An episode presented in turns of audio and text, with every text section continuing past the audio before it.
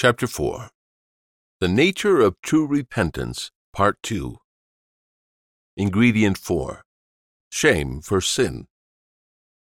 The fourth ingredient in repentance is shame. That they will be ashamed of their wrongdoings. Ezekiel 43, verse 10. Blushing is the color of virtue. When the heart has been made black with sin, grace makes the face red with blushing. I am ashamed and humiliated to lift up my face to you. Ezra 9, verse 6. The repenting prodigal was so ashamed of his excess that he did not think he was worthy to be called a son any more. Luke 15, verse 21. Repentance causes a holy shame. If Christ's blood was not in the sinner's heart, there would not be so much blood to rush to the face there are nine considerations about sin that may cause shame. 1. Every sin makes us guilty, and guilt usually breeds shame.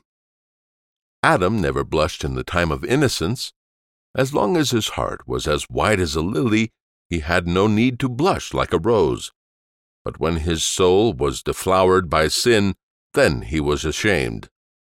Sin has tainted our blood, we are guilty of high treason against the crown of heaven. This may cause a holy modesty and blushing. 2. In every sin there is much ingratitude, and that is a matter of shame.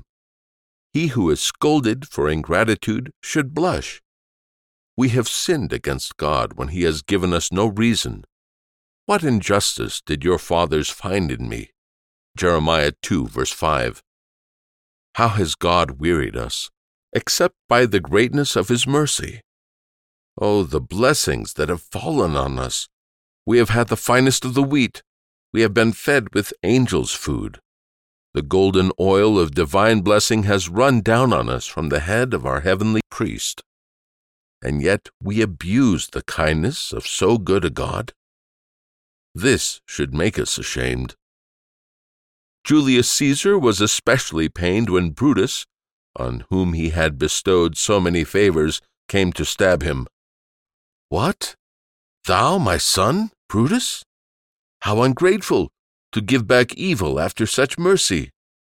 Aelian reports that the vulture is made sick by perfumes, to contract the illness of pride and luxury from the perfume of God's mercy.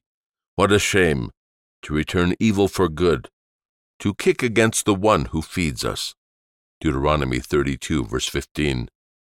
To make an arrow of God's mercies and shoot at him, to wound him with his own blessing.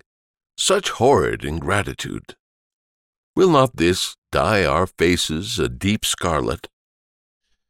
Ingratitude is a sin so great that God Himself stands amazed at it.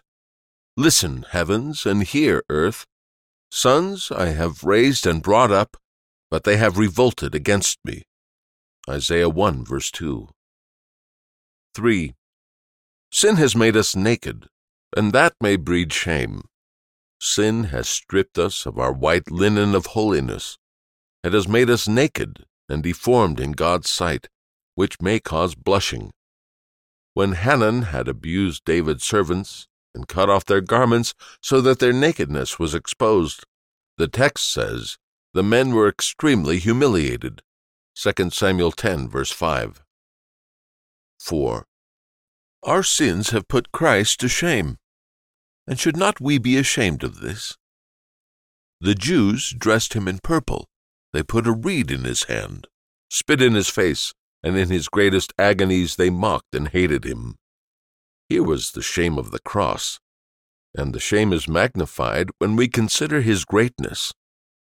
He was the Lamb of God. If our sins put Christ to shame, should they not put us to shame as well? If he wore the purple, should our cheeks not wear crimson? The sun itself blushed at the shame of Christ's death and hid itself in an eclipse. How can we see this and not blush with shame as well? 5. Many of the sins we commit are due to special prodding from the devil. And should not this cause shame? The devil put it into the heart of Judas to betray Christ. John 13, verse 2. He filled Ananias's heart and encouraged him to lie. Acts 5, verse 3. He often stirs up our passions. James 3, verse 6. Now, in the same way that it is a shame to bring forth a child illegitimately, so too it is a shame to bring forth sins that were fathered by the devil himself. It is said that the Virgin Mary conceived by the power of the Holy Spirit, Luke 1, verse 35. But we often conceive by the power of Satan. When the heart conceives pride, lust, and malice, it is very often by the power of the devil. Should this not make us ashamed to think that many of our sins are committed in fornication with the old serpent?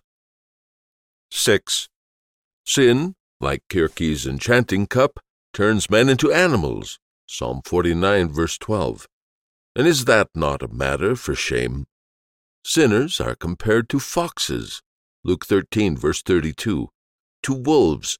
Matthew 7, verse 15. To donkeys. Job 11, verse 12. And to pigs. 2 Peter 2, verse 22. A sinner is a pig with a man's head. He who was once just a little less than the angels in dignity has now become like the beasts. Grace in this life does not fully obliterate this brutish temper. Agur, that good man, cried out, I am certainly more stupid than any man. Proverbs 30, verse 2. But common sinners are, in a way, fully animalized. They do not act rationally, but are carried away by the force of their lusts and passions. Does it not make us ashamed to be so degenerate as to be subhuman? Our sins have taken away the noble spirit we once had. The crown has fallen from our head.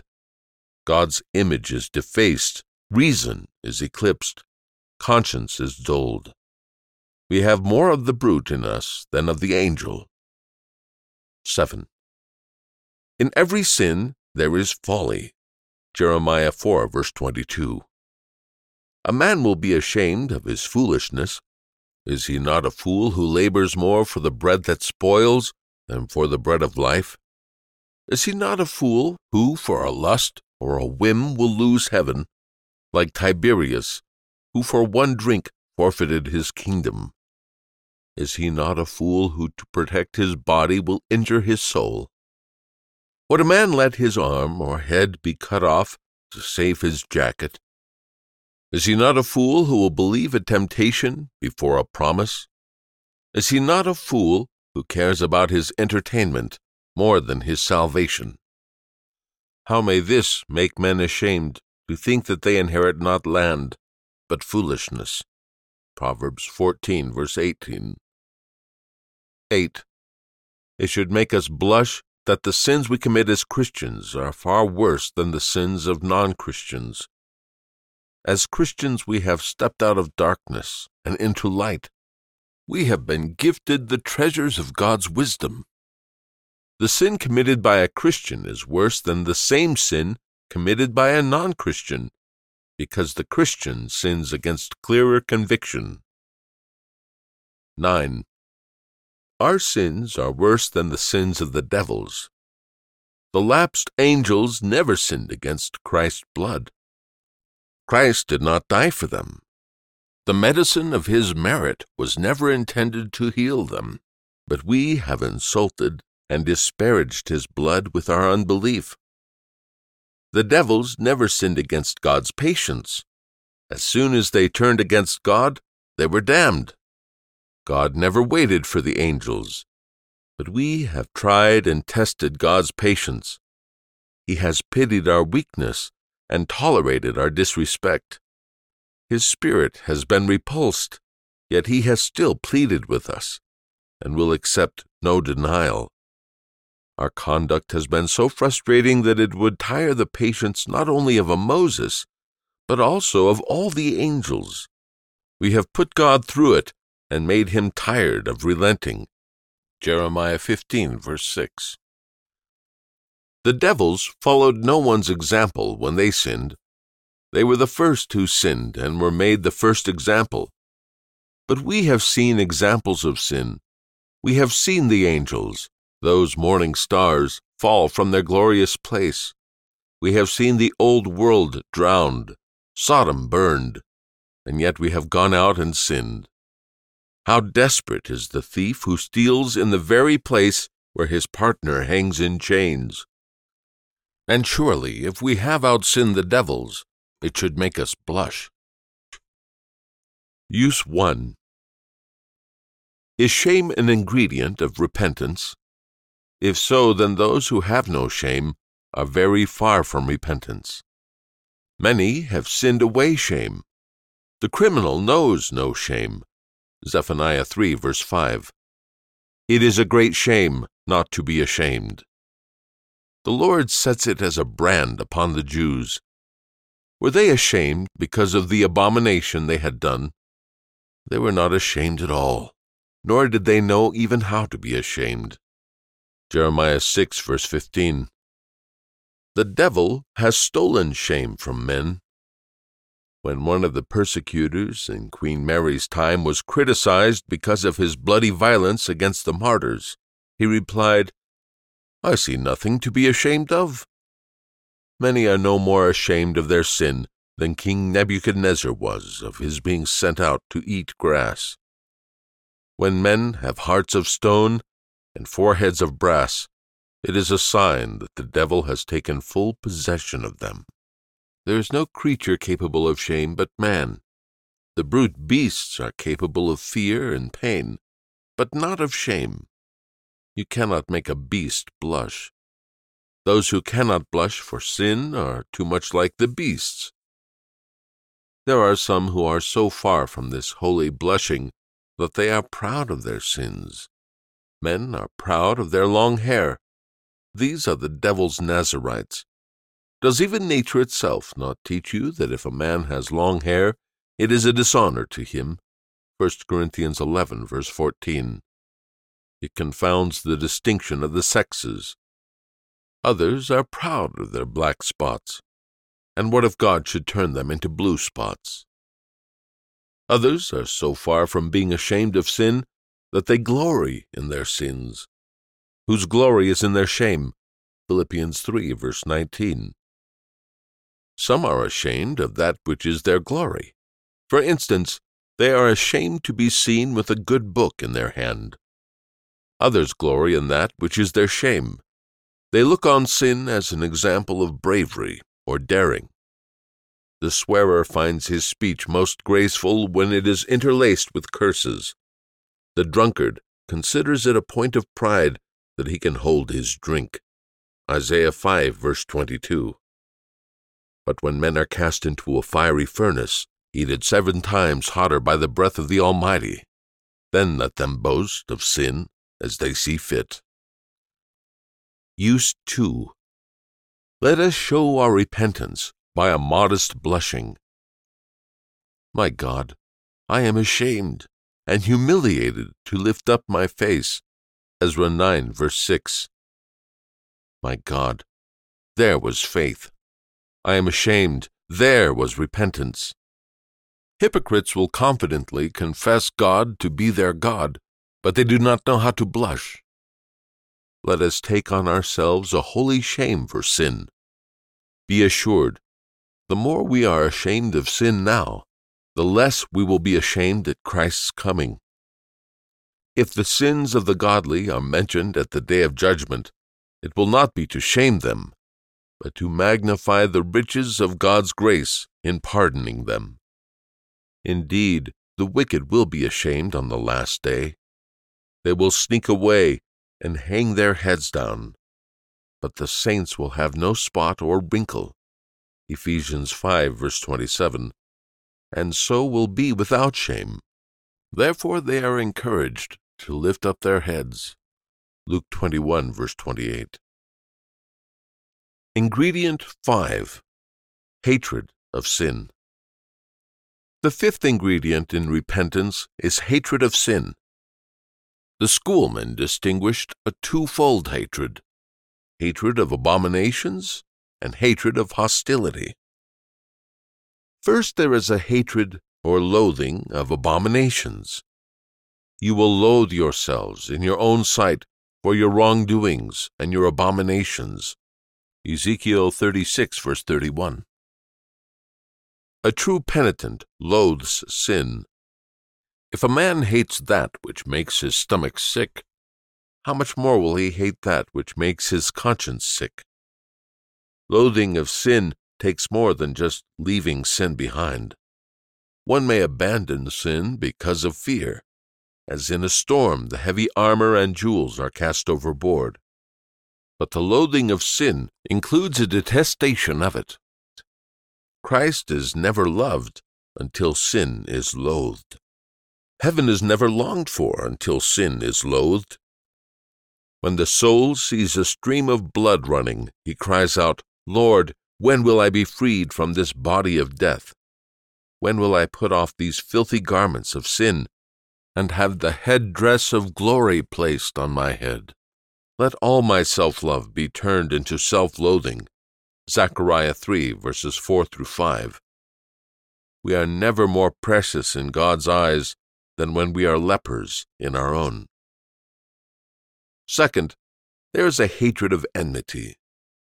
There is no better way to discover life than by motion. The eye moves, the pulse beats. So, to discover repentance, there is no better sign than by a holy antipathy against sin.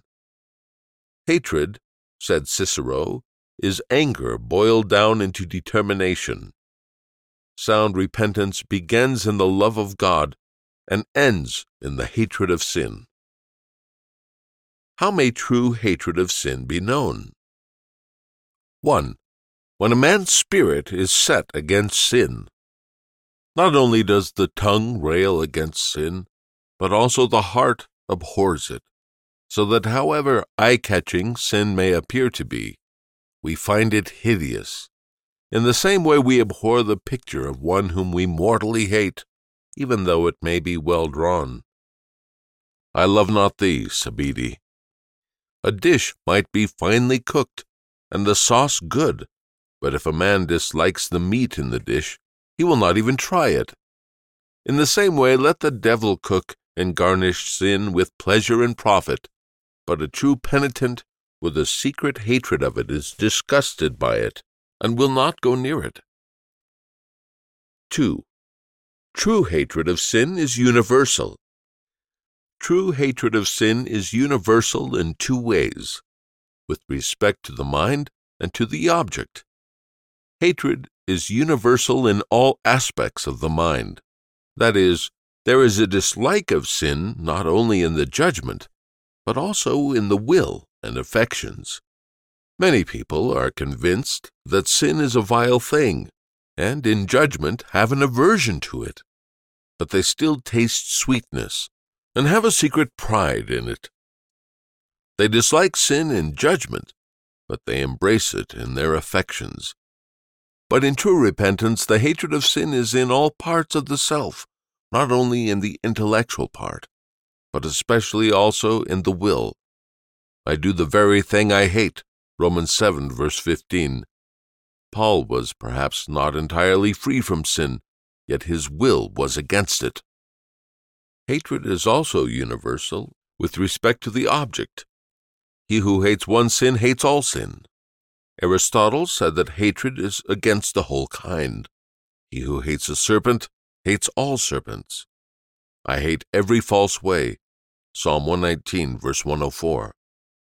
Hypocrites will hate some sins that damage their reputations, but a true convert hates all sins, even the very stirrings of corruption. Paul hated the motions of sin. Romans 7, verse 23. 3. True hatred against sin is against sin in all forms. A holy heart detests sin for its intrinsic pollution. Sin leaves a stain upon the soul. A regenerate person hates sin not only because of its effects, but also because it is a deadly plague. He hates this serpent not only for its sting, but also for its poison. He hates sin not only because of hell, but also because it is hell. 4. True hatred is unyielding. It will never be reconciled to sin. Anger may be reconciled, but hatred cannot. Sin is the enemy that will never be taken into favor again. The war between a child of God and sin is like the war between those two princes. There was war between Rehoboam and Jeroboam continually. 1 Kings 14, verse 30. 5. Where there is a real hatred, we not only oppose sin in ourselves, but in others too. The church at Ephesus could not bear with those who were evil. Revelation 2, verse 2. Paul sharply criticized Peter for the hypocrisy he displayed, though he was an apostle. Christ, in a holy displeasure, whipped the money changers out of the temple. John 2, verse 15. He would not allow the temple to be made into a marketplace. Nehemiah rebuked the nobles for charging interest. Nehemiah 5, verse 7. And profaning the Sabbath. Nehemiah 13, verse 17. A sin hater will not tolerate wickedness in his family. One who practices deceit shall not dwell within my house. Psalm 101, verse 7. What a shame it is when judges and officials can show strong feelings when they are angry, but show no heroic spirit in the interest of suppressing vice. Those who have no hatred against sin are strangers to repentance. Sin is in them as poison is in a serpent. The serpent loves its own venom as a natural part of itself. How far from repentance are those who, instead of hating sin, love sin? To the godly, sin is like a thorn in the eye. To the wicked, it is like a crown on the head. When thou dost evil, thou rejoicest. Jeremiah 11, verse 15, KJV. Loving sin is worse than committing it. A good man may run into a sinful action accidentally, but to love sin is hopeless. A pig loves to tumble in the mud. A devil loves that which opposes God. To love sin shows that the will is choosing sin. And the more of the will there is in a sin, the greater the sin. Willful sin cannot be purged by sacrifice. Hebrews 10, verse 26. How many there are who love the forbidden fruit? They love their curses and adulteries they love the sin and hate the punishment. Solomon speaks of a generation of men, insanity is in their hearts throughout their lives. Ecclesiastes 9, verse 3. For men to love sin, to hug that which will be their death, to play with damnation. Insanity is in their hearts.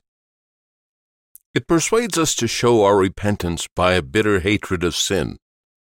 There is a deadly grudge between the scorpion and the crocodile. It should be the same between the heart and sin. Question. What is there in sin that should make a penitent hate it? Answer. Sin is the cursed thing, the most misshapen monster. The Apostle Paul uses a very emphatic word to express it that sin would become utterly sinful Romans 7, verse 13, or as it is in Greek, hyperbolically sinful. The fact that sin is an extreme mischief and deserves hatred will become clear if we look at sin as a fourfold concept. First, look at the origin of sin, where it comes from.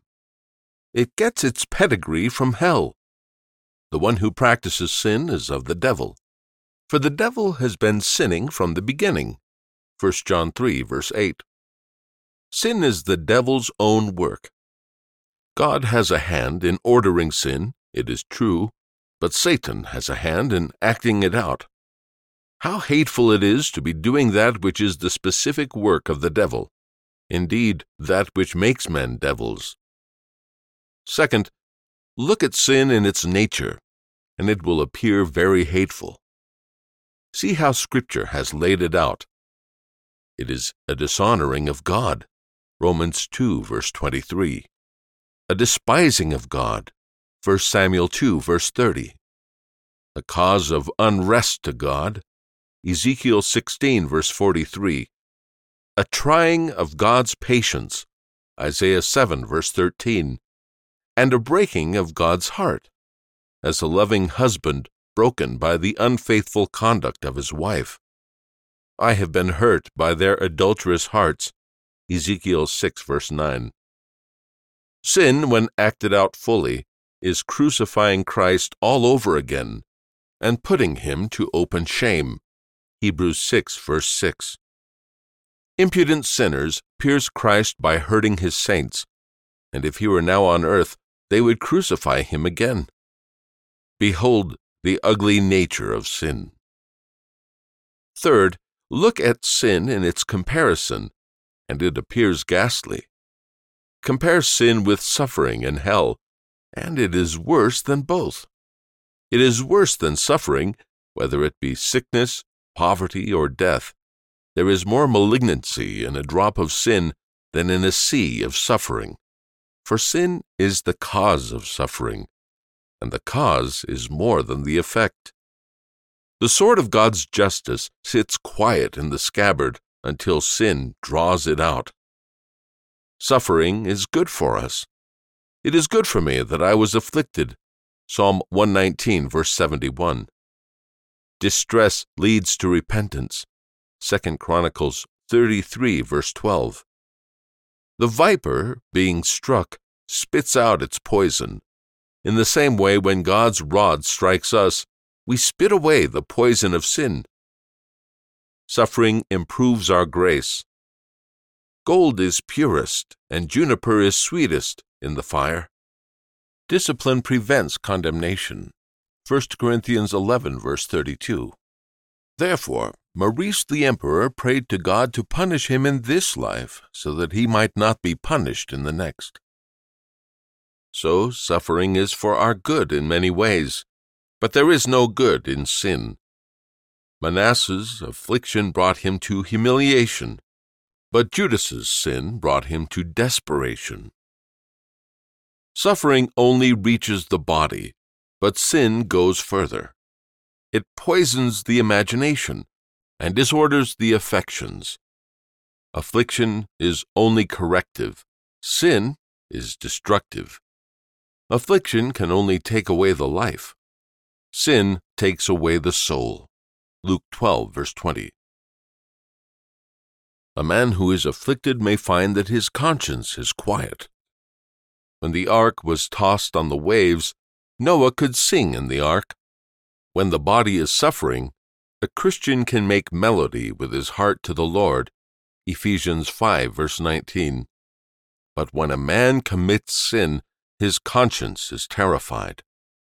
Witness Spira, who, upon renouncing the faith, said he thought that even the souls in hell did not feel the internal torments he endured. In painful discipline, one is receiving the love of God. Revelation 3, verse 19. If one man should throw a bag of money at another, and in throwing it should hurt him a little and cause a bruise, he will not take offense but will look upon it as a result of love. In the same way, when God bruises us with affliction, it is to enrich us with the golden graces and comforts of His Spirit. All is in love. But when we commit sin, God withdraws His love. When David sinned, he felt nothing but displeasure from God. Clouds and thick darkness surround him. Psalm 97, verse 2. David could see no rainbow, no sunbeam, nothing but clouds and darkness around God's face. The fact that sin is worse than affliction is evident, because the greatest judgment God lays on a man in this life is to allow him to sin without control. When the Lord is most severely displeased with a person, he does not say, I will bring the sword and the plague on this man. He says, I will let him sin on. So I gave them over to the stubbornness of their heart. Psalm 81, verse 12. Now, if the giving up of a man to his sins is, in God's own opinion, the most dreadful evil, then sin is far worse than affliction. And if it is so, then we should truly hate it. Compare sin with hell, and you will see that sin is worse. Hell is a place of torment, yet nothing there is as bad as sin. Hell is of God's making, but sin is not of his making. Sin is the devil's creature. The torments of hell are a burden only to the sinner, but sin is a burden to God. I am weighted down beneath you as a wagon is weighted down when filled with sheaves. Amos 2, verse 13. In the torments of hell, there is something that is good the execution of divine justice. There is justice to be found in hell, but sin is a piece of the highest injustice. Sin robs God of his glory, Christ of his purchase, and the soul of its happiness. Judge then if sin is not the most hateful thing, worse than affliction or hell. Fourth, Look at sin and its consequences, and it will appear hateful. Sin reaches the body and exposes it to a variety of miseries. We come into the world with a cry and go out with a groan. It made the Thracians weep on their children's birthday, as Herodotus tells us, to consider the calamities they would experience in the world. Sin is the Trojan horse out of which comes a whole army of troubles. I do not need to name them because almost everyone feels them. While we suck the honey, we are pricked with the briar. Sin gives a dash of warmth, like wine, and at the same time it digs our grave. Romans 5, verse 12. Sin reaches the soul. In sin, we have lost the image of God, the source of both our sanctity and our majesty. Adam, in his pristine glory, was like a herald wearing his uniform of the kingdom. All respect him because he carries the king's coat of arms, but pull this coat off, and no man even notices him. Sin has done this disgrace to us. It has plucked off our coat of innocence. But that is not all. This arrow of sin aims to strike even deeper. Sin wants to forever separate us from the beautiful vision of God, in whose presence is fullness of joy. If sin is so extremely sinful, it should make us angry and stir up our steadfast indignation against it. As Amnon's hatred of Tamar was greater than the love with which he had loved her, 2 Samuel 13, verse 15, so we should hate sin infinitely more than we ever loved it. Ingredient number six turning from sin. The sixth ingredient in repentance is a turning from sin. Reformed behavior brings up the rear in the line toward repentance. What difference would it make if one could, with Niobe, weep himself into a stone, if he did not weep out sin? True repentance, like nitric acid, eats through the iron chain of sin. Therefore, weeping and turning are put together. Joel 2, verse 12. After the cloud of sorrow has rained down tears, the sky of the soul is clearer. Repent and turn away from your idols, and turn your faces away from all your abominations. Ezekiel 14, verse 6. This turning from sin is called an abandoning of sin. Isaiah 55, verse 7. As a man abandons the company of a thief or sorcerer. It is called a putting of sin far away. Job 11, verse 14. Paul put away the viper and shook it into the fire. Acts 28, verse 5. Dying to sin is the life of repentance. The very day a Christian turns from sin he must require of himself a perpetual fast. The eye must fast from impure glances, the ear must fast from listening to slander, the tongue must fast from cursing, the hands must fast from bribes, the feet must fast from unclean paths, and the soul must fast from the love of wickedness. This turning from sin implies a noticeable change. There is a change made in the heart. The heart of stone has become a heart of flesh. Satan wanted to have Christ prove his deity by turning stones into bread, but Christ has worked a far greater miracle in making stones become flesh. In repentance, Christ turns a heart of stone into a heart of flesh. There is a change made in the life. Turning from sin is so visible that others can see it. Therefore, it is called a change from darkness to light. Ephesians 5, verse 8.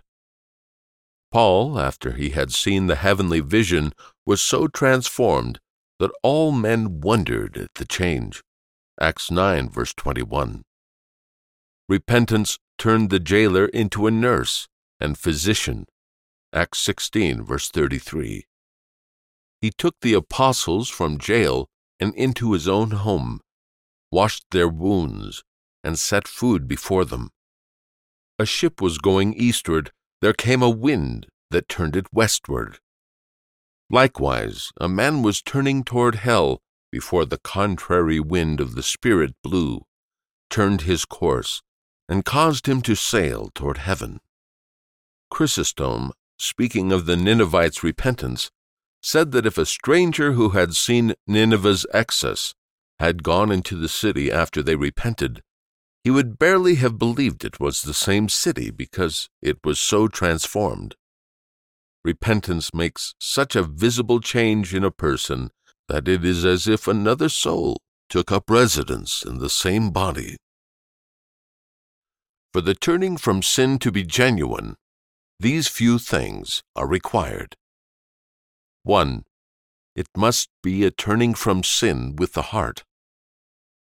The heart is the first thing that lives, and it must be the first thing that turns. The heart is that which the devil works hardest to gain. Never did he work so hard to capture the body of Moses as he does to capture the heart of man. In religion, the heart is everything. If the heart is not turned from sin, it is no better than a lie. Her treacherous sister, Judah, did not return to me with all her heart, but rather in deception. Jeremiah 3, verse 10. Or, as in Hebrew, in a lie. Judah did make a show of reformation. She was not as horribly idolatrous as the ten tribes of Israel. Yet Judah is worse than Israel. She is called treacherous Judah. She pretended to be changed, but it was not true. Her heart was not for God. She did not turn with her whole heart. It is offensive to make a show of turning from sin while the heart is still in league with it. I have read of one of our Saxon kings who was baptized, who in the same church had one altar for the Christian religion and another for a pagan one. God requires that the whole heart be turned from sin. True repentance must have nothing held back. 2. It must be a turning from all sin. Let the wicked abandon his way. Isaiah 55, verse 7. A real penitent turns off the road of sin. Every sin is abandoned. As Jehu ordered all the priests of Baal slain, 2 Kings 10, verse 24, not one must escape so a true convert seeks the destruction of every lust. He knows how dangerous it is to entertain even one sin. He who hides one rebel in his house is a traitor to the crown, and he who indulges one sin is a traitorous hypocrite. 3. It must be a turning from sin on spiritual grounds it is possible to refrain from the acts of sin, but still not turn from sin in a right manner. Acts of sin may be restrained out of fear or for practical reasons, but a true penitent turns from sin out of religious principle, namely, love of God. Even if sin did not bear such bitter fruit, if death did not grow on this tree, a gracious soul would forsake it out of love for God. This is the most tender turning from sin. When things are frozen and congealed, The best way to separate them is by fire.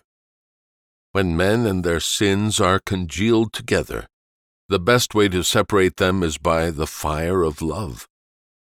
Three men asking one another what made them leave sin. One says, I think of the joys of heaven.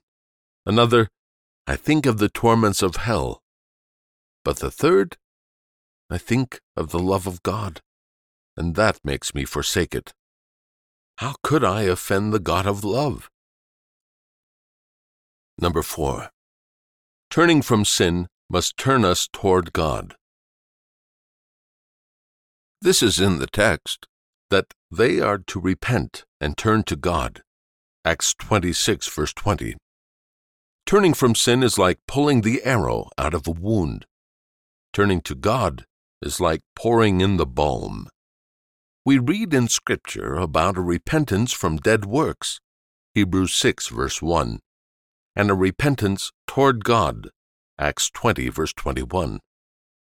Deceptive hearts pretend to leave old sins, but they do not turn to God or embrace serving Him.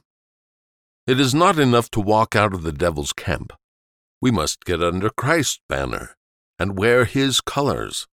The repenting prodigal not only left his debauchery, but he also arose and went to his father. It was God's complaint. They return, but not to the Most High. Hosea 7, verse 16, KJV. In true repentance, the heart points directly to God, like a compass needle to the North Pole. Number 5. True turning from sin has no return. Ephraim, what more have I to do with idols? Hosea 14, verse 8. Forsaking sin must be like leaving one's native land, never to return. Some have seemed to be converts and who have turned from sin, but later they have returned to their sins again. This is a returning to foolishness. Psalm 85, verse 8. It is a dreadful sin, for it is against God's clear light. One would suppose that one who has left his sin felt it bitterly in the pangs of conscience, yet he returned to it again. Therefore, he sins against what the Spirit of God has shown him. Such a return to sin brings disgrace to God. What injustice did your fathers find in me, that they went far from me? Jeremiah 2, verse 5. He who returns to his sin implies that God has done some evil. If a man divorces his wife, it implies that he knows she has done something wrong. To leave God and turn to sin is to quietly slander the deity.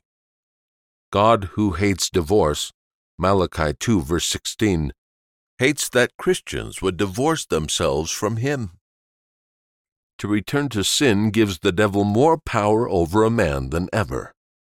When a man turns from sin, the devil seems to be cast out of him. But when he returns to sin, the devil comes into his house again and takes possession, and the last condition of that person becomes worse than the first. Matthew 12, verse 45. When a prisoner has broken out of prison, and the jailer catches him again, he will bind him with stronger chains. He who turns from a habit of sinning, as it were, breaks out of the devil's prison. But if Satan catches him returning to sin, he will hold him tighter and take fuller possession of him than ever. Be mindful of this. A true turning from sin means divorcing it so as never to come near it again. Whoever is turned from sin this way is a blessed person.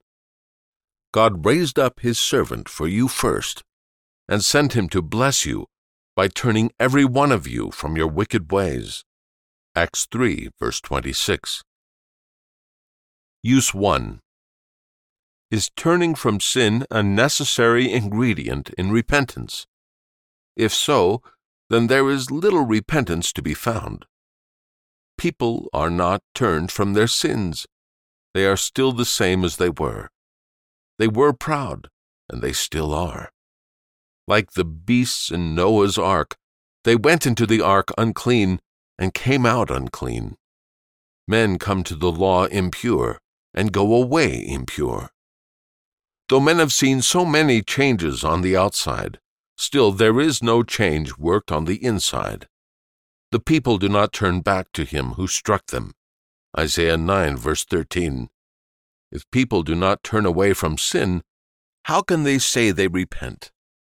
Can they have been washed in the Jordan if they still have their leprosy on their forehead? Might God not say to the unreformed, as he once said to Ephraim, Ephraim is allied with idols. Leave him alone. Hosea 4, verse 17. In the same way, here is a man allied with his drunkenness and uncleanness. Leave him alone. Let him go on in sin. But if there is either justice in heaven or vengeance in hell, he will not go unpunished. Use number two.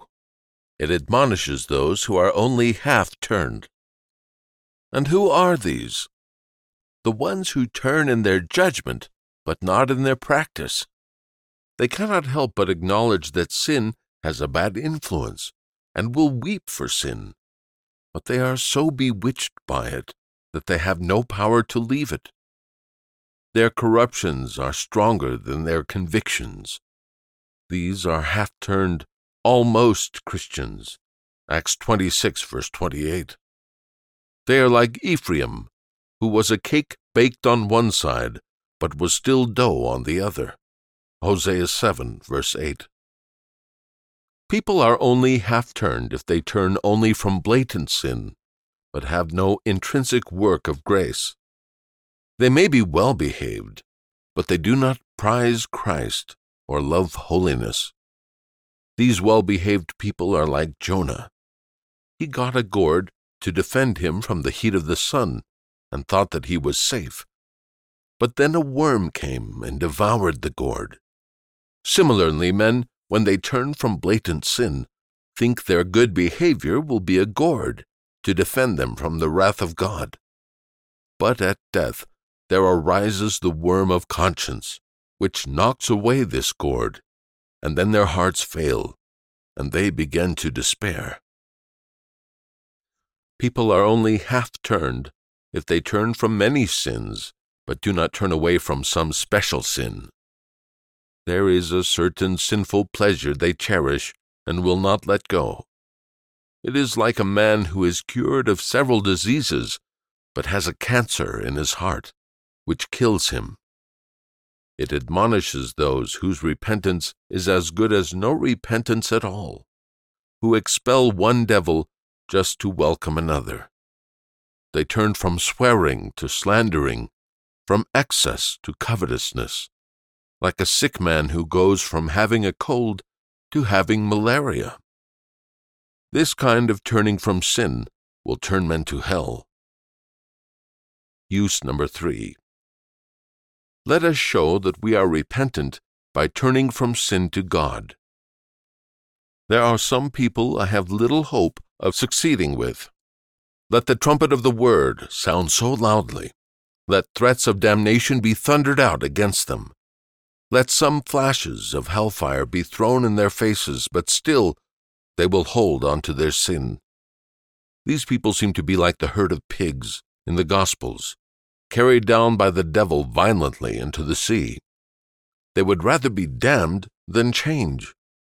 They hold on to deceit. They refuse to return. Jeremiah 8, verse 5. But if there is any sincerity or sobriety in us, if our consciences are not cast into a deep sleep, let us listen to the voice of the one who calls to us and turn to God, our supreme good. How often does God call upon us to turn to Him? He swears, As I live, I take no pleasure at all in the death of the wicked, but rather that the wicked turn from his way and live. Turn back. Turn back from your evil ways. Ezekiel 33, verse 11. God would rather have our repenting tears than our blood. Turning to God is for our profit. Our repentance is of no benefit to God, but to ourselves. If a man drinks from a fountain, he benefits himself, not the fountain.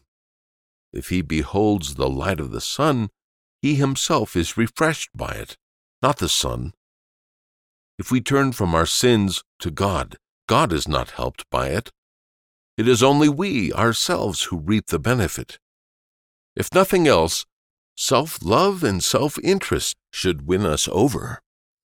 If you are wise, you are wise for yourself. Proverbs 9, verse 12. If we turn to God, He will turn to us. He will turn His anger from us and His face to us. It was David's prayer Turn to me and be gracious to me. Psalm 86, verse 16. Our turning will make God turn. Return to me, declares the Lord of armies, that I may return to you. Zechariah 1, verse 3. He who was an enemy will turn and be our friend. If God turns to us, the angels are turned to us. We will have their protection. Psalm 91, verse 11. If God turns to us, then all things will turn to our good, both in mercies and in affliction. We will taste honey at the end of the rod of discipline. So now we have seen the several ingredients of repentance.